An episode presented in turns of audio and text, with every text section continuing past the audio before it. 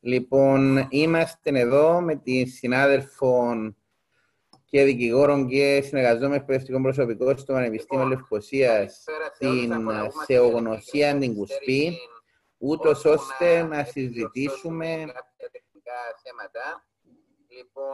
τα θέματα τα οποία αφορούν στην ε, απόφαση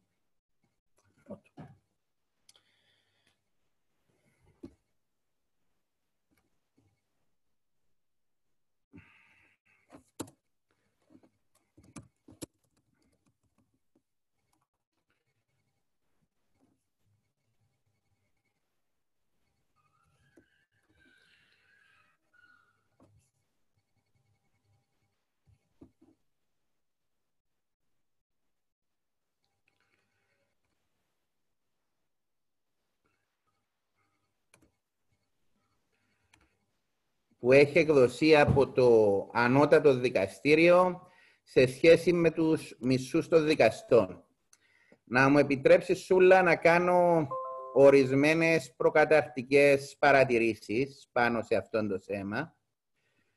Η απόφαση Χαραλάμπους, η οποία είχε εκδοθεί την προηγούμενη φορά, εκδόθηκε με πλειοψηφία 9-3.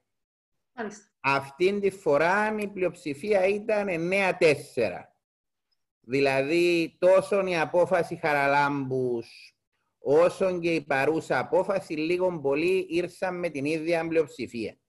Στην απόφαση Χαραλάμπους είχαμε πέντε από τους υφιστάμενους δικαστές να τάσσονται υπέρ της συνταγματικότητας του νόμου τον νυν πρόεδρο των Μύρων των Νικολάτων, τους δικαστές Παμπαλή, Παναγή, Χριστοδούλου και Σταματίου. Οι άλλοι τέσσερις δικαστές είχαν έκτοτε συνταξιοδοτησή, ενώ τρεις δικαστές που είχαν μειοψηφίσει ήταν στην παρούσα σύσταση. Άρα λίγο πολύ ξέραμε όλοι ότι ξεκινούσαμε κατά πάσα πιθανότητα με έναν πιθανό 5-3 με δεδομένο ότι μάλιστα ο πρόεδρος, ο Μύρονας ο Νικολάτος, τότε στη Χαραλάμπους, είχε εκδώσει και μια concurring απόφαση με την οποία είχε γκρίνει ότι λίγο πολύ δεν είναι ιδιοκτησιακό δικαίωμα το δικαίωμα στο μισό. Και ε, περιμέναμε να δούμε ποια θα ήταν η στάση των νέων δικαστών του Ανωτάτου Δικαστηρίου. Από αυτούς οι τέσσερις ετάχθηκαν υπέρ της συνταγματικότητας αντικαθιστώντας ουσιαστικά τους τέσσερις που είχαν αποχωρήσει, ενώ η μία δικαστής πήγε με τη μειοψηφία και έτσι διαμορφώθηκε το 9-4. Από αυτήν την άποψη δεν ήταν έκπληξη η απόφαση με δεδομένο ότι ήταν το πιο πιθανό αποτέλεσμα. Η αλήθεια ότι η έκδοση της σε αυτόν το χρονικό σημείο είχε κάνει πολλούς να διερωτηθούν μήπως θα επηρέαζαν και οι εξελίξεις είναι γεγονός ότι δεν έχουμε δυνατότητα να γνωρίζουμε πότε είχε ληφθεί η απόφαση ούτως ώστε να δούμε αν ελήφθηκε με την έννοια των ψήφων προ-κορονοϊού ή μετά-κορονοϊού. Έχουμε εγκλήσει πλέον ένα μήνα σήμερα που μιλούμε από την έναρξη των κορονοϊών. Θα την πάρουμε αναλυτικά την απόφαση και τις συνέπειες της, αλλά θα ήθελα πρώτα να μου πεις ε, ποια είναι η προκαταρτική σου άποψη για την απόφαση. Θεωρώ ότι είναι πολύ σύμφωνο μαζί σου ότι η απόφαση ήταν σχετικά αναμενόμενη λόγω της ε, ε πλειοψηφίας των δικαστών ήδη τοποθετημένη στην ε, Χαραλάμπους με μια συγκεκριμένη προσέγγιση του ζητήματος. Ε, αυτό που επαρέμενε κυρίως να δούμε ήταν ε, πώς θα γινόταν στα πλαίσια της παρούσας απόφασης η σύγκριση μεταξύ της Χαραλάμπους με την απόφαση στην υπόθεση Κουτσελίνη, ε, την οποία επί, επί της ουσίας είχε υιοθετήσει η Ολομέλεια του Διοικητικού Δικαστηρίου και κάποιες μεταγενέστερες αποφάσεις ε, ε, μεμονωμένων δικαστών του Διοικητικού Δικαστηρίου, ε, κατά την λήψη των αποφάσεων τους. Διότι, ε, όπως είδαμε, επί της ουσίας, οι αποφάσεις του Διοικητικού Δικαστηρίου στη μεγάλη τους ε, πλειοψηφία ήταν αποφάσεις που ακολούθησαν το λόγο της ε, Κουτσελίνη. Ναι, είναι γεγονός αυτό. Τώρα, ας πάρουμε την απόφαση της πλειοψηφίας. Πρέπει να πούμε ότι υπήρξαν πολλές χωριστές αποφάσεις. Η απόφαση της πλειοψηφίας υιοθετήθηκε από 8 δικαστές και την έγραψε ο πρόεδρος του δικαστηρίου σε συνεργασία, όπως γράφει, με τον δικαστή Οικονόμου. Ομολογώ ότι είναι σπάνιο, δηλαδή δεν θυμάμαι να έχω ξαναδεί σε απόφαση δικαστηρίου να γράφεται ότι την έγραψε ένα δικαστή σε συνεργασία με κάποιον άλλο. Ε, τουλάχιστον δεν μου έρχεται πρόχειρα στο νου κάποια αντίστοιχη περίπτωση. Δεν ξέρω αν σου έρχεται εσένα αντίστοιχη περίπτωση στο νου. Όχι, ε, δεν, δεν, δεν θυμάμαι. Οπότε αυτό ήταν το ένα ενδιαφέρον στοιχείο. Η υπέρ της πλειοψηφίας ήταν η απόφαση του δικαστή για εμεί, την οποία θέλω να αναφερθώ ειδικά στη συνέχεια. Διότι πιστεύω ότι αν η πλειοψηφία είχε να ακολουθήσει τη γραμμή του δικαστή σε μία ενδεχομένως θα ήταν πιο πιστικό τουλάχιστον και υποστηρίξιμο το επιχείρημα που έκαμε. Ενώ ε, επί του παρόντος με τον τρόπο που το έκαμε δεν θεωρώ ότι είναι ιδιαίτερα υποστηρίξιμο. Και είχαμε στι αποφάσει της μειοψηφίας την κύρια μειοψηφούσαν απόφαση να είναι του δικαστή Νασαναήλ που υιοθέτησε η δικαστής Σπούγιουρου. Μία απόφαση μειοψηφίας του δικαστή Παρπαρίνου ε, και μία απόφαση του δικαστή Γιάτσου που ουσιαστικά προσθέτει κάποια σχόλια στην απόφαση του κυρίου Νασαναήλ. Ας πάρουμε πρώτα την απόφαση της πλειοψηφίας που είναι και η κρίσιμη. Ε, τι είναι το βασικό επιχείρημα της απόφασης τη μειοψηφίας; Της πλειοψηφίας. Της πλειοψηφίας, με συγχωρείτε. Ε, αυτό που αντιλαμβάνομαι τουλάχιστον εγώ από την απόφαση μετά από μια πρώτη ανάγνωση, χωρίς να μπαίνουμε σε ε, ειδική ανάλυση, είναι ότι έχουμε ουσιαστικά μια προσέγγιση του δικαστηρίου, στη βάση της οποίας η κρίση κατά πόσον υπάρχει επέμβαση, παράβαση ε, του συνταγματικού κανόνα προστασίας του περιουσιακού δικαιώματος ε, εξετάζεται στη βάση του κατά πόσον ε, προσβάλλεται από μια νομοθετική πράξη ο πυρήνας του δικαιώματος, τουλάχιστον σε ό,τι αφορά τον μισθό. Βλέπουμε μια προσέγγιση που φαίνεται ε, πρώτης όψεως να υιοθετεί ε, νομολογία του Ευρωπαϊκού Δικαστηρίου, ε, στην οποία παραπέμπει η απόφαση της πλειοψηφίας σε σχέση με το, με το ότι δεν υφίσταται ε, δικαίωμα σε συγκεκριμένου ύψους μισθού και ότι ε, μόνο στη βάση αυτού του κανόνα μπορούμε να εξετάσουμε κατά πόσον ένα μέτρο νομοθετικό επηρεάζει ή θα επηρεάσει τον πυρήνα του δικαιώματος στο μισό που αναγνωρίζει ότι υφίσταται. Ε, Ωραία. Ας δούμε αυτήν την απόφαση. Υπάρχουν δύο θέματα. Το ένα το εγείρει η μειοψηφία στην απόφαση της. Το άλλο δεν είδα κανένα δικαστή να το εγείρει. Και θα ήθελα το εγείρω εγώ, διότι νομίζω ότι δεν έχει συζητηθεί και υπάρχει καταφανής πλάνη στην απόφαση της πλειοψηφίας που δεν είναι κανένα να τη συζητά στις 170 σελίδες των αποφάσεων και είναι το πιο προβληματικό για μένα σημείο. Το πρώτο θέμα είναι ότι η πλειοψηφία δέχεται όπως και στη Χαραλάμπους ότι υπάρχει περιουσιακό δικαίωμα αλλά στη συνέχεια προχωρά χωρίς να υπάρχει λόγος περιορισμού του δικαιώματος, διότι στη Χαραλάμπους είχε επίσης κρισί ότι κανένας από τους προβλεπόμενους στο 23-3 του συντάγματος λόγους δεν εφαρμόζεται. Άρα εξακολουθεί να μην προσπαθεί η πλειοψηφία να βρει κάποιο λόγο που να εφαρμόζεται από τους περιοριστικά αναφερόμενους στο 23-3 αλλά στη συνέχεια προχωρά και λέει επειδή η επέμβαση δεν υπερβαίνει την αρχή της αναλογικότητας, είναι συνταγματική.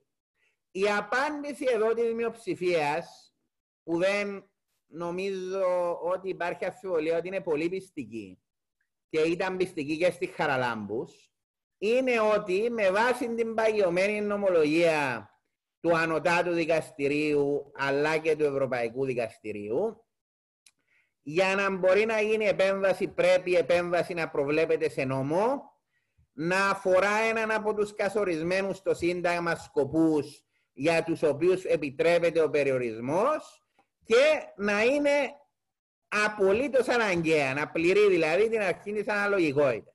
Τα τρία βήματα. Εάν το δεύτερο βήμα, δηλαδή ο δημόσιος σκοπός, δεν ισχύει, δεν πας στο τρίτο. Είναι αντισυνταγματικό. Ναι, ναι. Εδώ πράγματι εκείνο που έγινε στη Χαραλάμπους και εκείνο που γίνεται ξανά και εδώ, είναι ότι χωρίς να καταλήγει η πλειοψηφία ότι το δεύτερο βήμα πληρείται, πάει κατευθείαν στο τρίτο.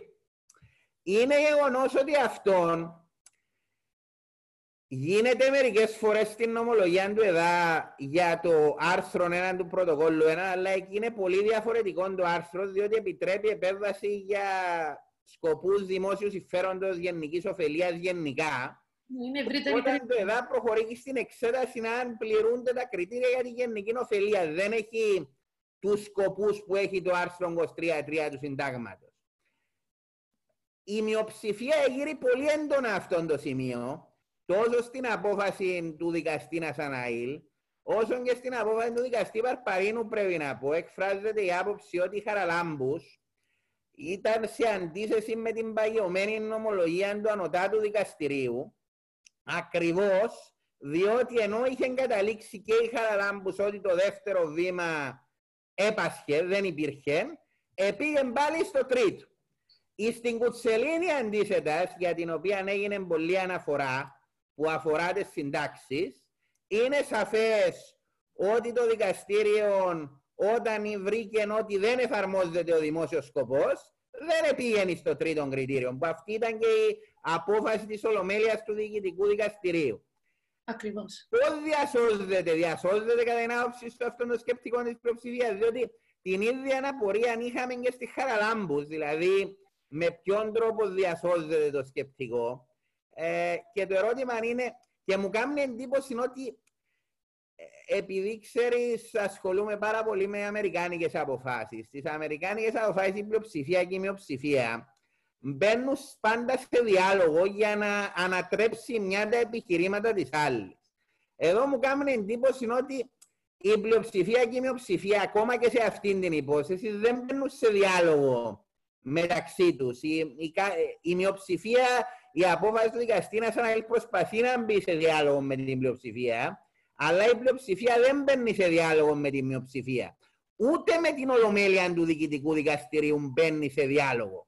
Δηλαδή λέει σε μια στιγμή ότι δεν εξέτασε η ολομέλεια του εύρος του εις παραγράφου 1, αλλά κατά τα άλλα δεν μπαίνει σε κάποιο διάλογο με τις θέσεις της ολομέλειας του Διοικητικού Δικαστηρίου. Πώς την αξιολογείς εσύ, πώς πώς σου φάνηκε εσένα η απόφαση της πλειοψηφίας; Να σου πω. Ε, αυτό που, που είδα ήταν ότι υπάρχει μια προσπάθεια επί της ουσίας να ε, διαφοροποιηθεί αυτή η απόφαση από την Κουτσελίνη, δηλαδή να επικυρωθεί η Χαραλάμπους, αλλά και να διαφοροποιηθεί από την Κουτσελίνη. Βέβαια, επειδή στη Χαραλάμπους, όπως είπες και εσύ, δεν ήταν απόλυτα ξεκάθαρο αν όντως γινόταν λόγος για θεμητών περιορισμών από αυτούς που προβλέπονται από την παράγραφο 3 του άρθρου 23 ή για περιορισμό ενός δικαιώματος στο μισθό. Δεν ήταν πολύ ξεκάθαρα ποια, ήταν η προσέγγιση. Δηλαδή, είχαμε δει μια εναλλαγή στα επιχειρήματα της πλειοψηφίας.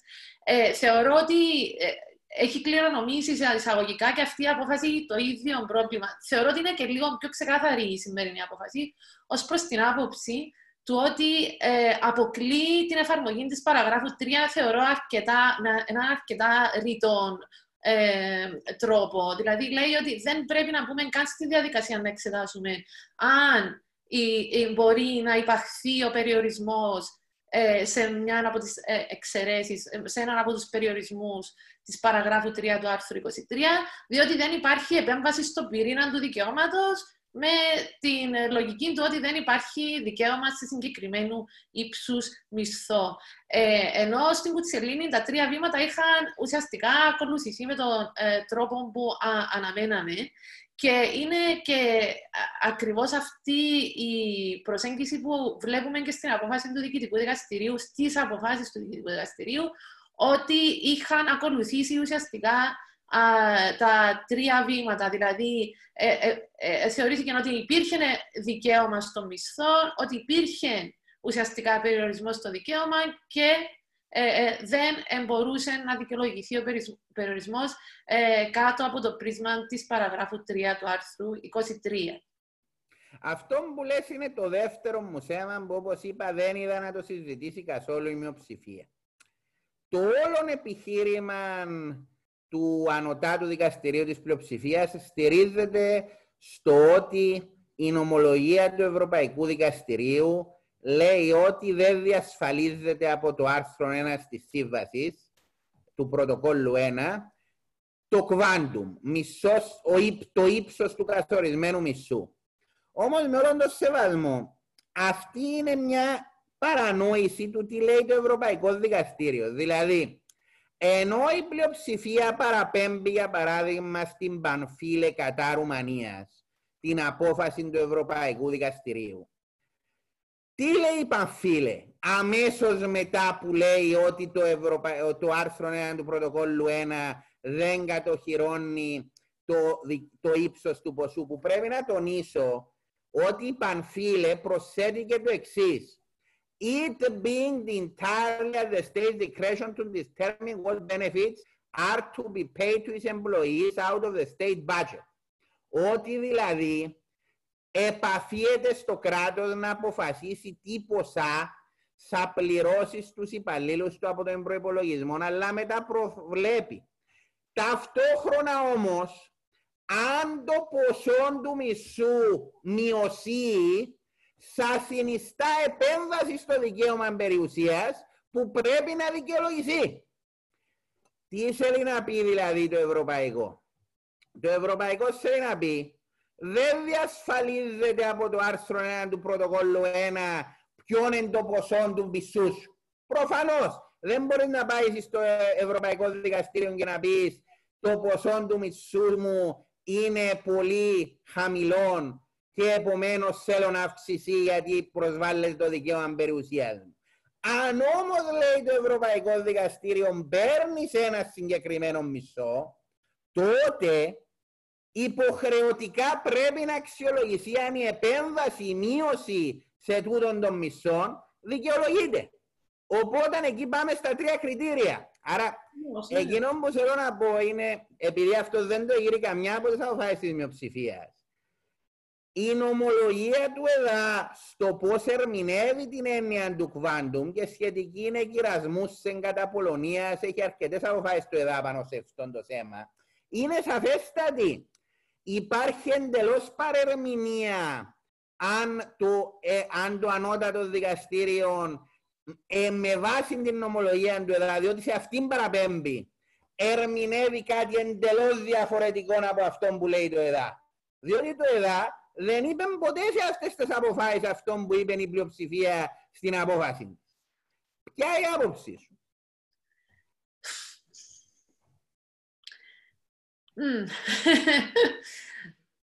Να σου πω, θεωρώ ότι ε, προφανώς και υπάρχει πιθανότητα μέσω ε, νομοθετικών διεργασιών ε, για μειώσεις σε ε, μισθολογικής φύσης δικαιώματα γενικότερα, όχι μόνο στο μισθό, δηλαδή επιδόματα, ε, τιμαριθμική αύξηση ε, και ούτω καθεξής. Εάν αυτά τα νομοθετικά μέτρα οδηγούν σε σημαντική μείωση του μισθού, ναι μεν δεν ε, ε, υπάρχει δικαίωμα σε συγκεκριμένου ύψους μισθών, αλλά η μείωση στο μισθό πάντα πρέπει να αξιολογείται ως προς την επέμβαση που ορθά ε, έκρινε το Ανώτατο Δικαστήριο, του πυρήνα του δικαιώματος. Από τη στιγμή που υπάρχει δικαίωμα στο μισθό, ανεξαρτήτως αν θα το προσδιορίσουμε σε συγκεκριμένο μισθό, πάντα θα πρέπει να αξιολογείται σε σχέση με το πόσος ήταν ο μισθός προηγουμένως, πόσος είναι τώρα, επιτρέπει την αξιοπρεπή διαβίωση, πώς προσδιορίζουμε τι είναι αξιοπρεπής διαβίωση, τι είναι αξιοπρεπής μισθός, τι είναι ένας λογικός μισθός. Είναι όλα ε, συνισταμένες που πρέπει να αξιολογούνται κατά το συνταγματικό έλεγχο. Κατά για το κριτήριο αναλογικότητα συμφωνώ μαζί σου. Για το απολύτως αναγκαίο αυτές είναι οι αρχές. Αλλά για το δεύτερο μαξιλαράκι που είναι να πληρείται ο δημόσιος σκοπός, πώς το καλύπτουμε; Ε, ο δημόσιος σκοπός, εντάξει. Ε, δηλαδή, εκείνο που θέλω να πω, ε, ε, ε, ακριβώς τονίζω αυτά που τονίζω, διότι η νομολογία δεν δέχεται το κουβάντο με την έννοια που τη λέει η πλειοψηφία. Η νομολογία καθορίζει ότι το, ο μισός είναι προστατευόμενος δικαίωμα. Από τη στιγμή που είναι προστατευόμενος δικαίωμα, υποχρεωτικά πρέπει να πληρούνται οι τρεις προποθέσει για, να, για να μπορεί να περιοριστεί. Αν η δεύτερη δεν πληρείται, δεν πάμε στην τρίτη. Αν δεν πάμε στην εξέταση του αν πάμε στον πυρήνα και αν είναι απολύτως αναγκαίο. Καλά. Με τον πυρήνα γενικά έχω κάποια θέματα, αλλά δεν τα αναλύσουμε εδώ. Αλλά για να πάμε στο απολύτως αναγκαίο και στην αναλογικότητα, πρέπει πρώτα να βγάλουμε το δεύτερο. Δηλαδή, ο ναι. τρόπος με τον οποίο βγάζει το δεύτερο κριτήριο εκτός συζήτησης η πλειοψηφία του ανωτάτου ε, και ξέρω ότι ε, ε, μπορεί να μην ακούγεται και political correct, αλλά δεν ακολουθεί σε μελιώδη συλλογιστική.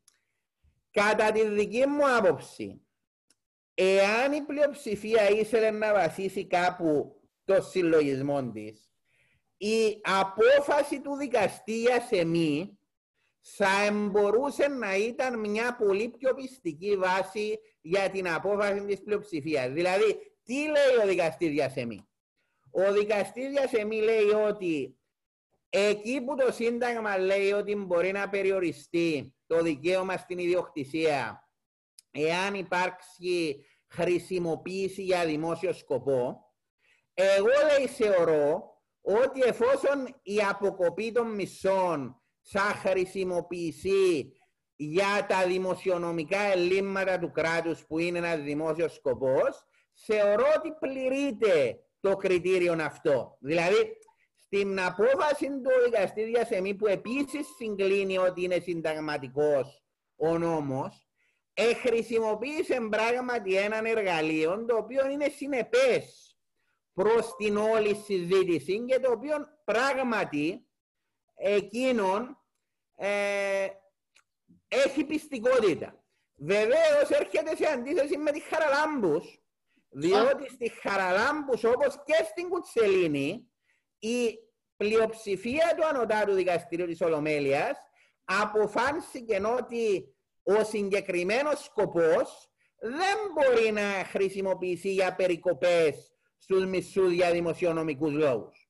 Οπότε, εκ των πραγμάτων το επιχείρημα του δικαστή μία έρχεται σε αντίθεση με τις πλειοψηφίες στη Χαραλάμπους και στην Κουτσελίνη. Απλώς εκείνο που θέλω να πω είναι ότι αν ήθελε η πλειοψηφία να βασίσει κάπου την απόφαση τη διασυνταγματικότητα που να είναι πιστική, Κατά την άποψη μου θα έπρεπε να πάει προς την κατεύθυνση που πήγαινε ο δικαστής για σεμή, όχι προς την κατεύθυνση που έχει πάει. Ναι, ουσιαστικά να υπαγάγει τον περιορισμό σε μία από τις προϋποθέσεις του, του άρθρου 23 παράγραφος 3 και ε, να μην ε, ε, καταλήξει η πλειοψηφία εννοώ, εκεί που κατέληξε, δηλαδή στο γεγονός ότι φαίνεται από την ερμηνεία που δίδει ότι το δικαίωμα στην περιουσία, όπως αποτυπώνεται στην παράγραφο 1 του άρθρου 23, έχει εγγενείς περιορισμούς. Αυτό είναι λίγο προβληματικό στο μυαλό μου από την άποψη ότι οι περιορισμοί ήδη περιλαμβάνονται στο ίδιο το άρθρο και περιλαμβάνονται στο, στην παράγραφο 3. Άρα έχουμε δύο επίπεδα περιορισμών. Αυτόν, με, αυτόν δυσκολεύομαι λίγο να κατανοήσω.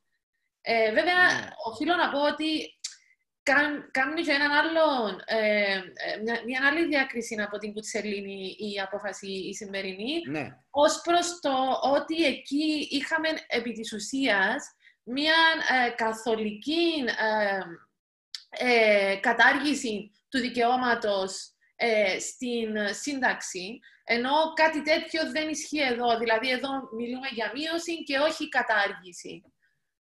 Ναι, να πω επίσης απλώς για όσους μας ακούν ότι βλέπουμε και τα ερωτήματα που μπαίνουν αυτή τη στιγμή στο Facebook, οπότε θα τα σχολιάσουμε κατά τη διάρκεια της συζήτησης.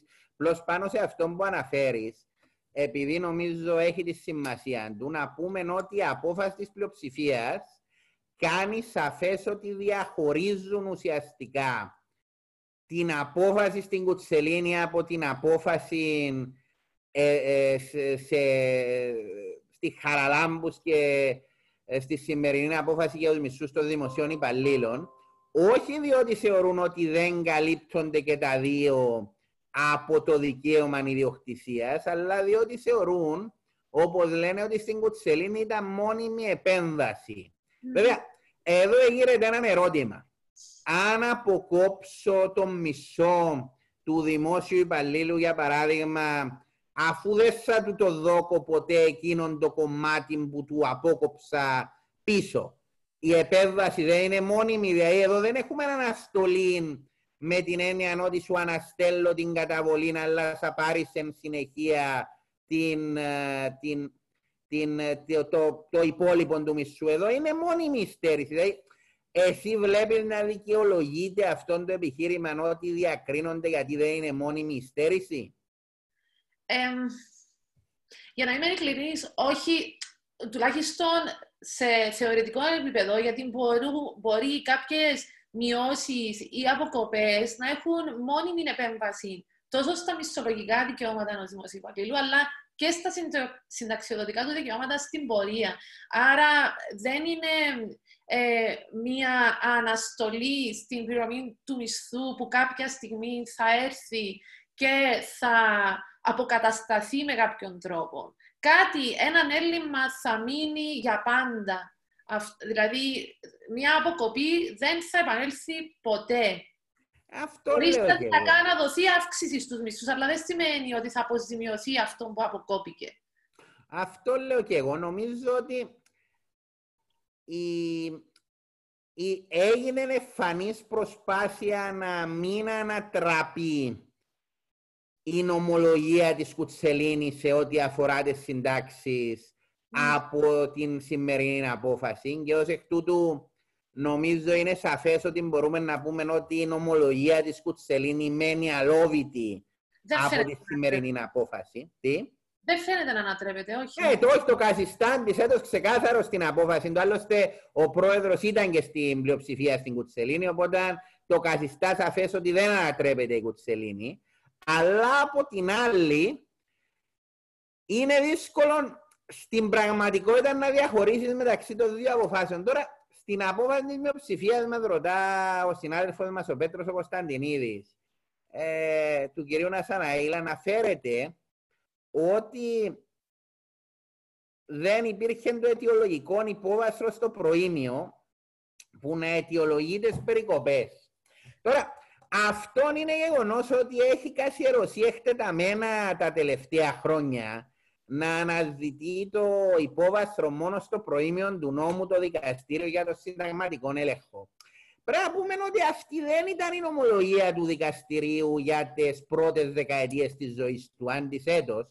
Ε, και μάλιστα δεν είναι ούτε η προσέγγιση του ΕΔΑ, ε, το οποίο ΕΔΑ μπαίνει πάντοτε να εξετάσει την ουσία, δεν εξετάζει προήμια του νόμου αλλά ούτε είναι και ενωνώσιμο η προσέγγιση άλλων ε, συνταγματικών δικαστηρίων και μάλιστα υπάρχει και νομολογία ε, ήδη από τη δεκαετία του 90 που λέει ότι το προήμιο δεν είναι μέρος του νόμου και δεν λαμβάνεται υπόψη. Δηλαδή δεν είναι κάπως προβληματικό το ότι όλα στηρίζονται στο προήμιο. Θυμάμαι ήμουν σε μια υπόθεση τότε με το πλαίσιο αφαιρεγγιότητας και την αντισυνταγματικότητα του νόμου με τους συναδέλφους, τον Χρήστο τον Κληρίδη και τον Γιώργο τον Σεραφείμ, εκπροσωπούσαμε τη Βουλή. Είχαμε βάλει μέσα και τα πρακτικά της Βουλής που συζητήθηκε η συζήτηση και το όλο πλαίσιο και ούτω καθεξής και μας είπε η Ολομέλεια σε μια γραμμή δεν με ενδιαφέρει, εγώ διαβάζω μόνο το προήμιο. Δηλαδή δεν είναι κάπως προβληματική αυτή η νομολογία.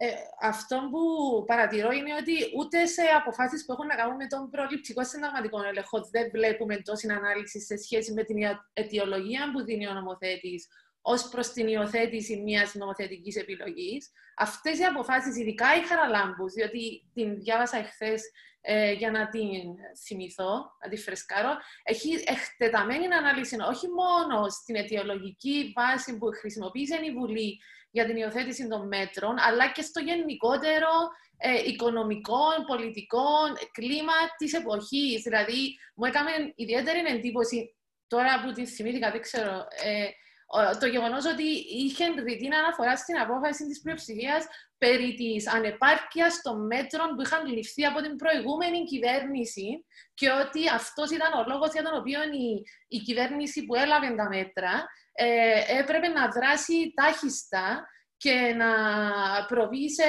έτσι θαραλέες αποφάσεις νομοθετικές. Ε, μου έκανε ιδιαίτερη εντύπωση. Βέβαια, αυτό το, έχω, το έχουμε συναντήσει και στην ομολογία του Συμβουλίου της Επικρατείας που αφορά στα ζητήματα των μισθών και των συντάξεων. Ε, έχει γενικά να κάνει σχέση με το κατά πόσο μπορούν να ληφθούν υπόψη εμπειρικά δεδομένα κατά την αξιολόγηση του συνταγματικού ελέγχου, δηλαδή της νομοθετικής επιλογής του δικαστή, και πώς μπορεί ο δικαστής να αξιολογήσει αυτά τα δεδομένα υπό την άποψη του ότι αυτό που έχει να κρίνει είναι η ορθότητα της νομοθετικής προσέγγισης ως προς την ε, προστασία του δικαιώματος. Είναι η νομιμότητα βασικά, όχι ναι, των συνταγματικών κανόνων. Ναι, ορθό, νομιμότητα, ορθώ. Δηλαδή δεν αξιολογείται σαν αλλακτικέ επιλογές. Αν και μπορούμε να το υπάρξουμε στο κεφάλαιο της προσφορότητας των μέτρων, ε, είναι κάτι που φαίνεται ότι ισχύει σχεδόν νομίζω αποκλειστικά σε σχέση με αυτές τις αποφάσεις και δεν το συναντούμε σε άλλου είδους ε, αποφάσεις που αφορούν σε συνταγματικό έλεγχο. Υπάρχει δυνατότητα προσφυγής στο ΕΔΑΜ για αυτήν την απόφαση; Νομίζω η απάντηση είναι σαφώς αρνητική. Ε, ε, το ΕΔΑ έχει ξεκαθαρίσει, νομίζω, μέσα από την νομολογία του ότι τα μέτρα που έχουν ληφθεί από διάφορες κυβερνήσεις, από την Ελλάδα, την Πορτογαλία, ε, ήταν εντός του πλαισίου, ε, ενώ ήταν ε, θεμητέ, οι περιορισμοί στο άρθρο 1 του πρώτου πρόσθετου πρωτοκόλλου, οπότε δεν θεωρώ ότι θα έρθει τώρα να ανατρέψει αυτή την νομολογιακή προσέγγιση του ΕΔΑΔ. Τουλάχιστον αυτή είναι η δική μου εκτίμηση. Ναι, νομίζω ότι εκ των πραγμάτων το να έχουμε διαφοροποίηση στο ΕΔΑ θα το απέκλεια, με δεδομένο ότι το βασικό επιχείρημα ενώπιον των Κυπριακών δικαστηρίων ήταν ακριβώς ότι το άρθρο 23 του συντάγματος παρέχει περισσότερη προστασία ναι. συγκριτικά με το ΕΔΑ. Αν λάβουμε υπόψη και την κουφάκης και άλλοι, το πιο πιθανό σενάριο είναι ότι ε, θα έλεγα στο βεβαιότητα ότι δεν μπορεί να υπάρξει ε, ανατροπή της στο ΕΔΑ. Τώρα, το ερώτημα είναι που μας ρωτούν πολλοί γιατί υπήρξε διαφοροποίηση στη φυλαχτού σε σχέση με τους μισούς των δικαστών. Είναι ένα ερώτημα που μας γράφουν πάρα πολύ. Η απάντηση βέβαια είναι απλή, αλλά θεωρώ ότι θα πρέπει να το συζητήσουμε εφόσον ε, το ρωτούν πάρα πολύ αυτό το ερώτημα. Επειδή δεν έχει και θέμα παράβασης στο άρθρο 23, είναι η απλή απάντηση. Ε, μπορείς εσύ να συνεχίσεις από εδώ. Εντάξει, ε, να πούμε ότι στη φυλαχτού το ζήτημα ήταν η ειδική διάταξη του συντάγματος που απαγορεύει τη μεταβολή των όρων εργοδότησης περιλαμβανομένων και των μισθών των δικαστών μετά την πρόσληψή τους. Άρα η αντισυνταγματικότητα είχε εγκρισεί στο συγκεκριμένο άρθρο του συντάγματος και όχι στο άρθρο 23 όπως είναι η συζήτηση μας εδώ. Το ζήτημα όμως το οποίο πράγματι εγείρεται από πολλούς ως ερώτημα είναι Όποτε πήγαν δημόσιοι υπάλληλοι, όποτε πήγαν χαμηλόμισοι ενώπιον του δικαστηρίου, η συνταγματικότητα δεν εδούλεψε. Όποτε πήγαν κάπως πιο υψηλόμισοι, η συνταγματικότητα εκκρίθηκε ότι ισχύει. Οπότε αντιλαμβάνομαι ότι το επιχείρημα που γίνεται περισσότερο, που γίνεται περισσότερο από το κοινό, δεν έχει να κάνει με την νομιμότητα, γιατί θεωρώ ότι όντως οι δύο συνταγματικές διατάξεις είναι εντελώς διαφορετικές. Άρα είναι σαφές ότι από άποψη συνταγματικότητας δεν είναι όμοιες οι περιπτώσεις. Δηλαδή, η φυλακτού στηρίχθηκε σε άλλον άρθρο του συντάγματος. Εδώ η συζήτηση είναι το άρθρο 23 του συντάγματος. Αντιλαμβάνομαι ότι το ερώτημα αντίθεται περισσότερο κοινωνικά. Και οπωσδήποτε εντάξει, δεν είσαι υποχρεωμένος να σχολιάσεις, είσαι εδώ υπό την νομική σου ιδιότητα. Ε, εντάξει, αυτό που μπορούμε να πούμε είναι ότι τουλάχιστον σε ό,τι αφορά τα μέτρα ε, για τους μισθούς και τα συνταξιδοτικά δικαιώματα των δημοσίων υπαλλήλων είναι μεγαλύτερης έκτασης.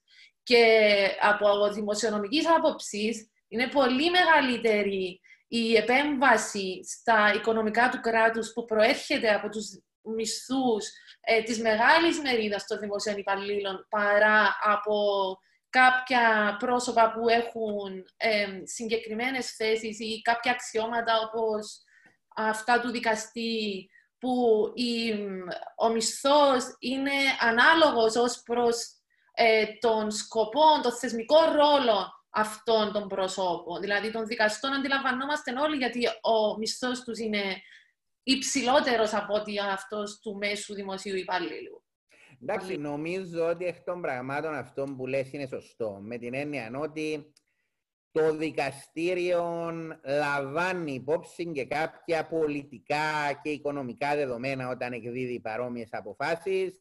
Δεν μπορεί να μην λάβει υπόψη προφανώς το γεγονός ότι μια τέτοια απόφαση έχει τεράστιες δημοσιονομικές συνέπειες, ενώ οι δικαστές είναι 100 πλάσματα, οι συνταξιούχοι που έπαιρναν διπλές συντάξεις είναι εκείνοι σε μια μικρή κατηγορία, άρα ε, αυτό όμως δημιουργεί εκ των πραγμάτων μια κοινωνική αντίδραση. Δεν μπορούμε να το παραγνωρίσουμε. Τώρα, βέβαια, στην παρούσα συγκυρία που εκδόθηκε η απόφαση, ενδεχομένως ε, το μεγαλύτερο μέρος της κοινωνίας να ένιωσε ότι θα έπρεπε πολιτικά να εκδοθεί έτσι.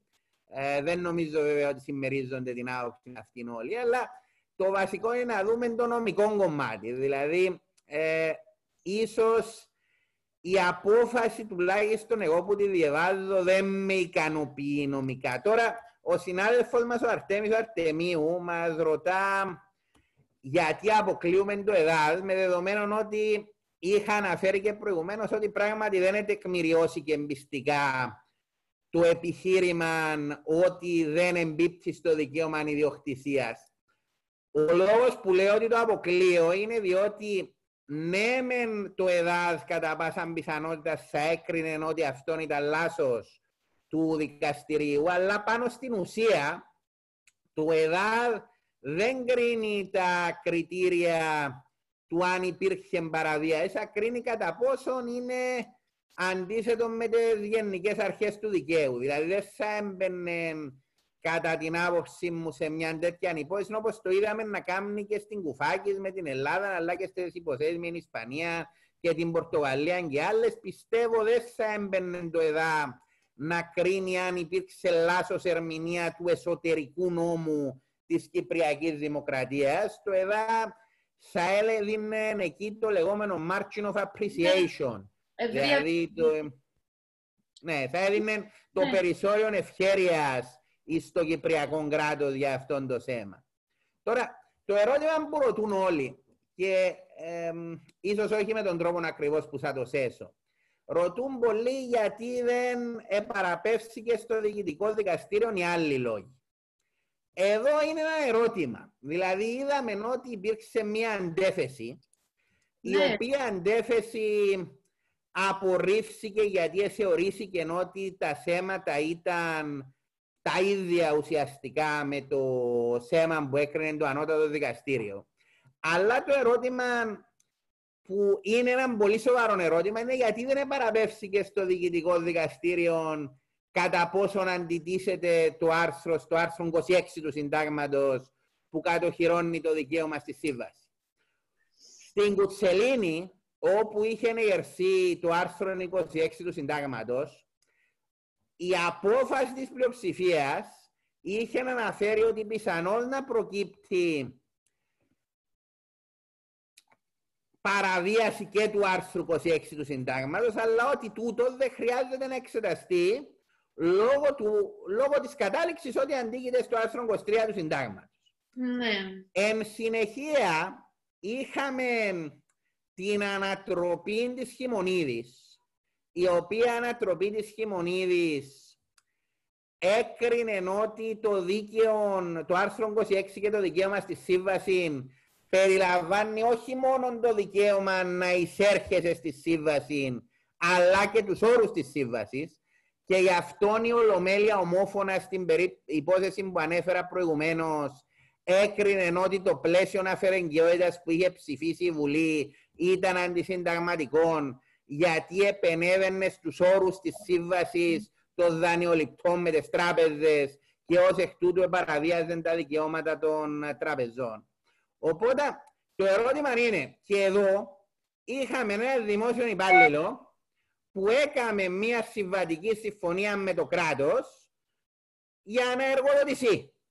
Για ποιο λόγο δεν παραβιάζεται με το ίδιο σκεπτικό το άρθρο 26 του συντάγματος και εν πάση περιπτώσει γιατί δεν επαρέπεψε το ανώτατο δικαστήριο τους υπόλοιπους λόγους αυτούς να τους εξετάσει το διοικητικό αφού ανέτρεψε την υπόθεση αποκλειστικά πάνω στο 23 του συντάγματος.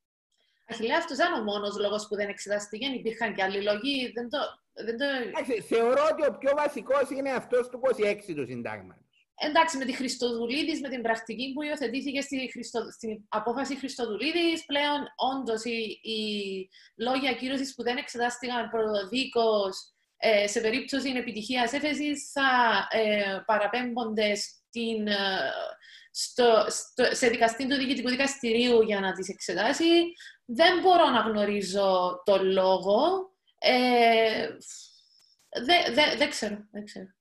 Ναι, όχι καλά, ναι, εντάξει, δεν, δεν περιμένω να ξέρεις, ενώ η απόφαση μέσα δεν γράφει οτιδήποτε. Απλώς θεωρώ ότι θα έπρεπε να είχε δοθεί πρώτα απ' όλα μια εξήγηση γιατί δεν ακολουθήσει και η πρακτική παραπομπή των υπόλοιπων λόγων ακύρωσης ή στο διοικητικό δικαστήριο για να τους εξετάσει μετά την ανατροπή της απόφασης. Διότι οι λόγοι αντέφεση, θέλω να το τονίσω αυτό, η οποία αναφέρει το δικαστήριο αφορούσαν μόνο σε θέματα τα οποία ήταν παρόμοια όντως με τα θέματα που αφορούσαν το άρθρο 23 του συντάγματος. Εκείνη ήταν η λόγια αντέφεσης που λέει το δικαστήριο ότι δεν εξετάστηκαν.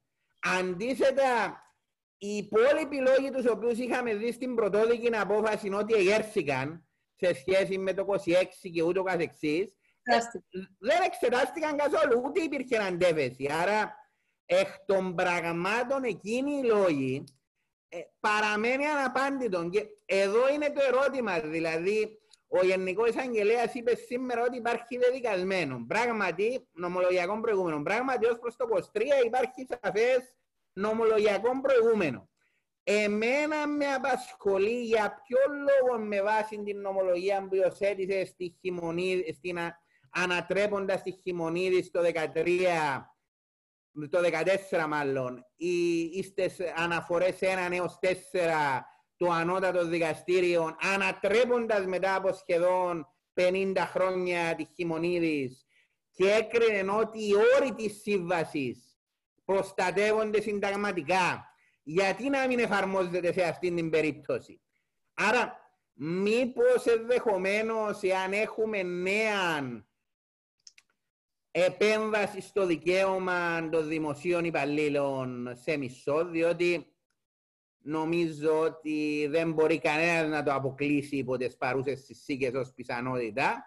Ενδεχομένως η επιλογή μοναδική που θα απομένει στους δημοσίους υπαλλήλους θα είναι να μην κάνουν προσφυγή με βάση το 23 ή τουλάχιστον να μην βασίζονται πάνω στο 23 που πλέον υπάρχουν δύο αποφάσεις της Ολομέλειας που σαφώς ξεκαθαρίζουν ότι το ανώτατο δικαστήριο θεωρεί ότι δεν προστατεύεται από το 23 το, η περικοπή του δικαιώματος μισού σε περιπόδους οικονομικής κρίσης, αλλά ενδεχομένως θα μπορούσαν να στραφούν με βάση το 26 του συντάγματος, το οποίο δεν, δεν έχουμε απόφαση οποιαδήποτε μορφής μέχρι σήμερα που να λέει με σαφήνεια ότι το 26 δεν εφαρμόζεται. Ξέρεις, η Χαραλάμπους ήταν και πριν την μεταβολή της νομολογίας που έκαμε το ανώτατο δικαστήριο στις υποθέσεις των τραπεζών με το οποίο εδέχθηκε ουσιαστικά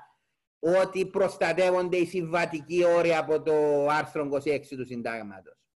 Πώς το βλέπεις εσύ, το έβλεπες ως πιθανότητα; Πιθανόν, βέβαια, έρχονται στο μυαλό μου και άλλα άρθρα του συντάγματος που θα μπορούσαν να επικαλεστούν κάποιοι αιτητές. Βέβαια, αυτά εν ολίγης έχουν, να πω εν ολίγης τα έχουν ε, πραγματευτεί αποφάσεις. Είναι το 25 και το 28, το άρθρο 28. Ε, νομίζω εκείνα με ε, τη λογική των αποφάσεων εκ των πραγμάτων δεν περιμένει απερισόριο. Γι' αυτό λέω ότι το μοναδικό άρθρο που δεν βλέπω να καλύφθηκε προσωπικά από τις αποφάσεις είναι το 26 γιατί στηρίζεται σε εντελώς διαφορετικά κριτήρια. Πιθανόν. Βέβαια, ε, εδώ, ε, αν το, το πάρουμε από άποψη συμβατι, συμβατικών σχέσεων, έχουμε προφανώς ένα μέρος της σύμβασης το οποίο ε, έχει καλύτερη διαπραγματευτική θέση. Τώρα, αν κάνει κατάχρηση αυτή τη σχέση, δεν μπορώ να Έχουμε και νομολογία που λέει ότι το κράτος δεν μπορεί να χρησιμοποιεί την εξουσία του κράτος για να αλλάζει το περιεχόμενο συμβάσεων που το ίδιο έχει υπογράψει. Ναι, και γενικώς και...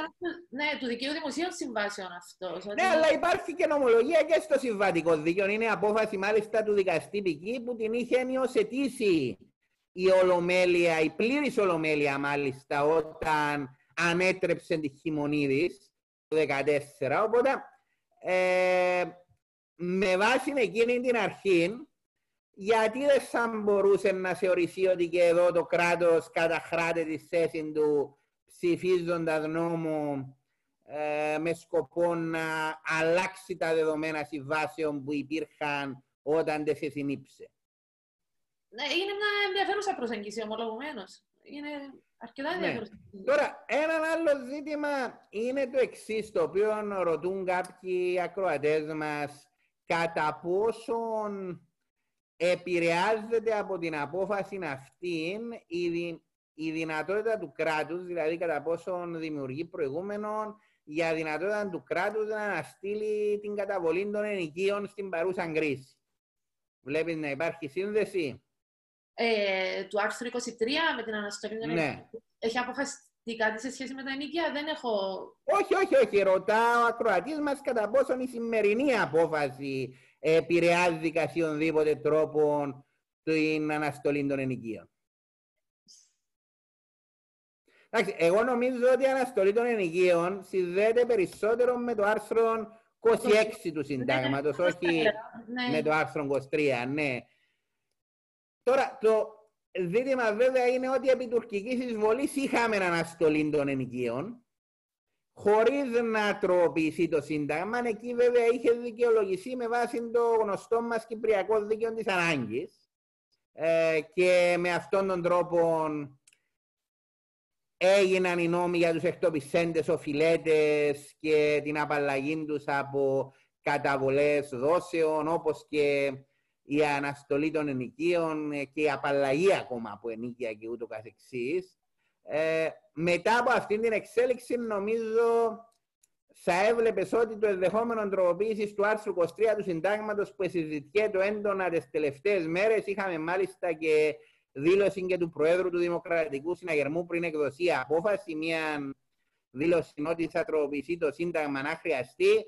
Νομίζω ότι αυτό μπαίνει τώρα στο ψυγείο, σωστά; Ε, δεν μπορώ να ξέρω ποιες είναι οι πολιτικές προθέσεις επ' αυτού, αλλά δεν θεωρώ ότι φεύγει εντελώς από τη συζήτηση μια τροποποίηση του συντάγματος που να διευκρινίζει τουλάχιστον ότι μπορεί να περιοριστεί ένα δικαίωμα στην περιουσία, στην ιδιοκτησία για λόγους δημοσίου συμφέροντος. Αυτό θα βοηθήσει πάρα πολύ το συνταγματικό έλεγχο, διότι θα μπορεί το δικαστήριο να ελέγξει αν όντως οι συντεταγμένες του περιορισμού είναι σύμφωνες προς την προστασία του δικαιώματος και αν υπάρχει επέμβαση του πυρήνα, τέλος πάντων αν αποδυναμώνεται ουσιαστικά το δικαίωμα.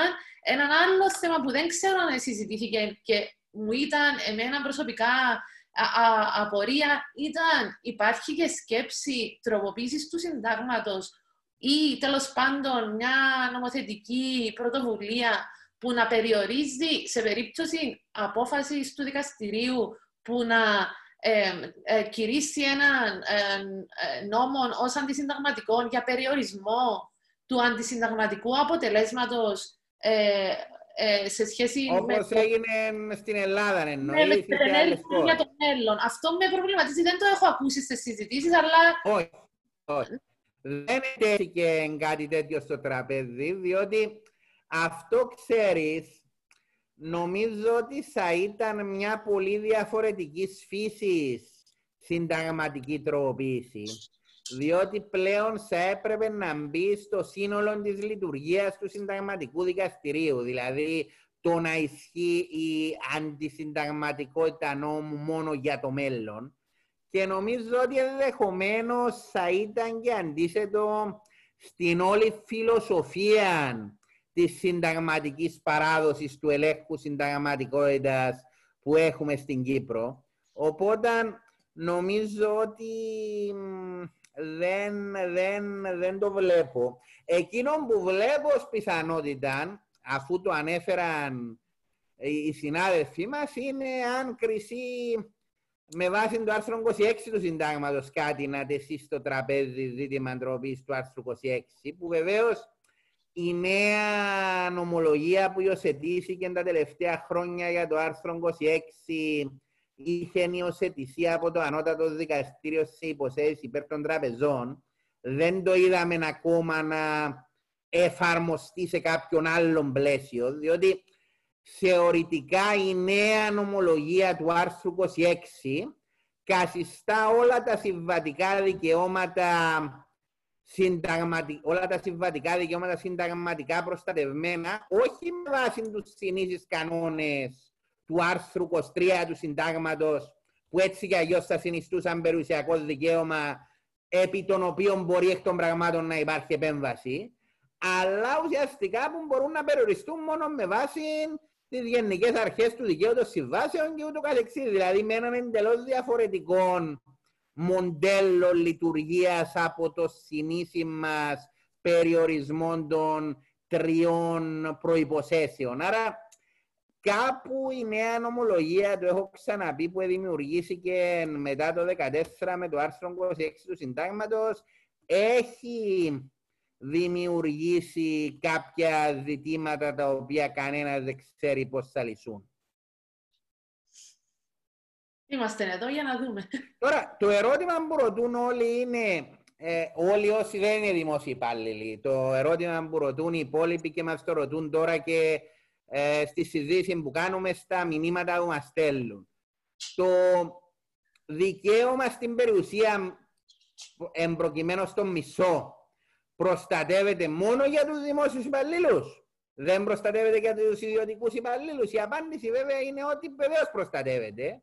Υπάρχει και νόμος περί προστασίας του μισού που καθιστά ποινικό αδίκημα τη μείωση του μισού ε, χωρίς, το, χωρίς ε, τη συγκατάθεση του υπαλλήλου, η οποία και εκείνη είναι κάτι σχετικό, διότι υπάρχει τεκμήριο ότι μπορεί να ασκήσει ε, εκ των πραγμάτων, ε, είναι σε θέση εξάρτησης ο εργαζόμενος από τον εργοδοτούμενο του, οπότε η έννοια συγκατάθεση του εργοδοτουμένου και εκείνη επιδέχεται πολλών ε, επιφυλάξεων. Αλλά η βασική διαφορά δεν έχει να κάνει, αγαπητοί μου ακροατές, στο δικαίωμα. Βεβαίως υπάρχει δικαίωμα στο μισθό. Η βασική διαφορά είναι ότι ο δημόσιος υπάλληλος απολαμβάνει μονιμότητας, ενώ ο ιδιωτικός υπάλληλος δεν απολαμβάνει μονιμότητα, με την έννοια ότι μπορεί να απολυθεί. Αυτή είναι, αυτή είναι η διαφορά στην προστασία. Δεν είναι η διαφορά στην προστασία το κατά πόσο προστατεύεται το δικαίωμα στο μισθό. Ναι, μα και οι θεραπείες που έχει κάποιος ιδιωτικός υπάλληλος, ούτως ή άλλως, αν υπάρξει μείωση στο μισθό, αν υπάρξει οποιαδήποτε παράνομη επέμβαση επί των εργασιακών δικαιωμάτων. Ε, οι, οι, οι θεραπείες είναι ούτως ή άλλως περιορισμένες, διότι το εργατικό δικαστήριο μπορεί να επιδικάσει αποζημιώσεις αν κρίνει ότι όντως υπάρχει παράβαση του δικαίου ή να διατάξει εκεί που μπορεί να το κάνει σε πολύ περιορισμένο βαθμό την επαναπρόσληψη σε περίπτωση που έχουμε απόλυση. Άρα είναι διαφορετική η δυναμική του δημοσιοπατηλικού δικαίου, κυρίως διότι έχει σχέση να κάνει με σχέσεις του κράτους με τους πολίτες. Και γενικώς, επειδή αναγνωρίζεται ότι η μισθή των δημοσίων υπαλλήλων, όπως και γενικά όλα τα δικαιώματα που προκύπτουν από το δημοσιοπαλληλικό δίκαιο, είναι δημοσίας φύσης. Δηλαδή, είναι. Ο ε, συνάδελφος, ναι. ο συνάδελφος μας, ο Βάσος ο Γεωργίου, μας λέει ότι η ΑΕΚ μετά την απόφαση της Ολομέλειας του Διοικητικού Δικαστηρίου είχε σταματήσει τις αποκοπές και ρωτά κατά πόσον τώρα νομιμοποιούνται να αποκόψουν το ποσό που είχε επιστραφεί στους υπαλλήλους και συνταξιούχους. Ε, αυτό που ξέρω είναι ότι δεν είχε επιστραφεί είχε ουσιαστικά παρακρατηθεί σε ένα συγκεκριμένο λογαριασμό, ώστε να, κρυθεί, να περιμένουν την απόφαση της Ολομέλειας και να κρίνουν στην πορεία τι θα γίνει με αυτό το ποσό που παρακρατήθηκε. Δεν είναι ότι δεν έγινε η αποκοπή, απλά στο... Αν τώρα η αποκοπή αυτή είναι δεδομένο ότι νομιμοποιούνται πλέον να την κρατήσουν. Ναι, και εγώ αυτό, αυτό πιστεύω. Ναι, η απόφαση δηλαδή αυτή δεν ισχύει έτσι για, μόνο για τους δημοσίους υπαλλήλους της κεντρικής κυβέρνησης, ισχύει για τον ευρύτερο δημόσιο τομέα και διέπει και τον ευρύτερο δημόσιο τομέα. Δηλαδή, ισχύει για όλους τους εργαζόμενους στο δημόσιο τομέα η συγκεκριμένη απόφαση. Ναι. Ε, εκ των πραγμάτων. Ωραία. Ε, κάτι, κάτι ακόμα που θα ήθελα να σχολιάσουμε πριν κλείσουμε είναι το εξής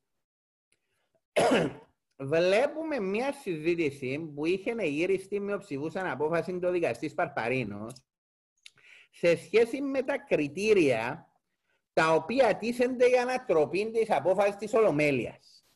Και αυτό το ερώτημα μας το ρωτάει άλλωστε και ο συνάδελφος μας ο Χριστόφορος ο Χριστοφή, κατά πόσον ουσιαστικά συνάδει με την Κουτσελίνη η απόφαση αυτή. Ο δικαστής Παρπαρίνος εγείρει το ερώτημα ότι η απόφαση ήδη στη Χαραλάμπους δεν συνείδε με την προηγούμενη νομολογία του Ανωτάτου Δικαστηρίου και ότι κατά συνέπεια ήταν battling decided και ότι επομένως θα πρέπει να εφαρμοστεί η Κουτσελίνη ως μεταγενέστερη. Τώρα είναι γεγονός ότι ενώ το Ανώτατο Δικαστήριο έχει θεωρητικά κάποια πολύ αυστηρά κριτήρια για ανατροπή απόφαση τη πλήρους ολομέλειας ή της ολομέλειας γενικά, τα οποία είναι γνωστά, πρέπει να αποφασίσει ότι πάντοτε η απόφαση ήταν λασσεσμένη, ότι άλλαξαν οι πολιτικο-κοινωνικές συνθήκες επί των οποίων βασιζόταν ή ότι τροποποιήθηκε η νομοθεσία. Δεν είναι πολύ συγκεκριμένα τα κριτήρια. Βλέπουμε ότι τα τελευταία χρόνια υπάρχει έκδοση αντιφατικών αποφάσεων της Ολομέλειας πάρα πολύ συχνά. Δηλαδή και τις περισσότερες φορές χωρίς να γίνεται overruling, δηλαδή χωρίς να υπάρχει. Δηλαδή, ε, θα σχολιάσω σύντομα, για παράδειγμα, και την ε, νομολογία στην Πουλούτας, που ουσιαστικά μερικούς μήνες μετά της Δολότας εκδόθηκε την Πουλούτας από διαφορετική ολομέλεια, που λέει τα εντελώς διαφορετικά πράγματα. Πώς κρίνεις αυτόν το θέμα, δηλαδή πώς επηρεάζεται το star εντέσιση η προηγούμενη νομολογία εδώ με δεδομένη τη Χαραλάμπους και την Κουτσελίνη. Ποια είναι η δική σου προσέγγιση; Ε, ουσιαστικά από την ίδια την Κουτσελίνη αντιλαμβανόμαστε ότι δεν είχε πρόθεση η Ολομέλεια να ανατρέψει τη Χαραλάμπους. Γι' αυτό βλέπουμε ότι είχε γίνει μια προσεκτική με υποθετικών τρόπο διαφοροποίηση των δεδομένων της απόφασης. Μάλιστα, σε ένα σημείο τη Κουτσελίνη υιοθετεί η Ολομέλεια την απόφαση στη Χαραλάμπου ως προς το έβριμα που έχει σχέση να κάνει με το γεγονός ότι ο μισθός είναι προστατευόμενο ε, δικαίωμα, όπως και η σύνταξη. Ε, αλλά ε, βλέπουμε εδώ ότι το ίδιο ισχύει και με τη σημερινή, την Αυγουστή. Δηλαδή, βλέπουμε ότι ενώ φαίνεται η τάση του δικαστηρίου να επιβεβαιώνει την χαραλάμπους που είναι ε, η απόφαση με την οποία συμφωνεί, δεν φαίνεται να ανατρέπει την Κουτσελίνη. Κάνει προσπάθεια έτσι το, η Ολομέλεια εδώ, η πλειοψηφία να διακρίνει ε, την Αυγουστή και τη Χαραλάμπους από την Κουτσελίνη. Άρα, εάν τα δεδομένα, τα πραγματικά, το πραγματικό υποβάθρο της υπόθεσης είναι διαφορετικό, επιτρέπεται στο δικαστήριο να προσεγγίσει ένα ζήτημα διαφορετικό, ακόμα και σε επίπεδο πλήρους ολομέλειας. Το θέμα είναι αν όντως υπάρχει τέτοια απόσταση μεταξύ των πραγματικών γεγονότων που να επιτρέπει μια διαφορετική προσέγγιση. Ωραία. Σούλα, σε ευχαριστώ. Κάναμε μια πρώτη συζήτηση των ε, ζητημάτων και θα δούμε πώς εξελίσσονται στην πορεία. Ευχαριστώ για τους ακροατές για τα ερωτήματά τους και σας χαιρετούμε. Γεια σας. Γεια σας. Γεια σας.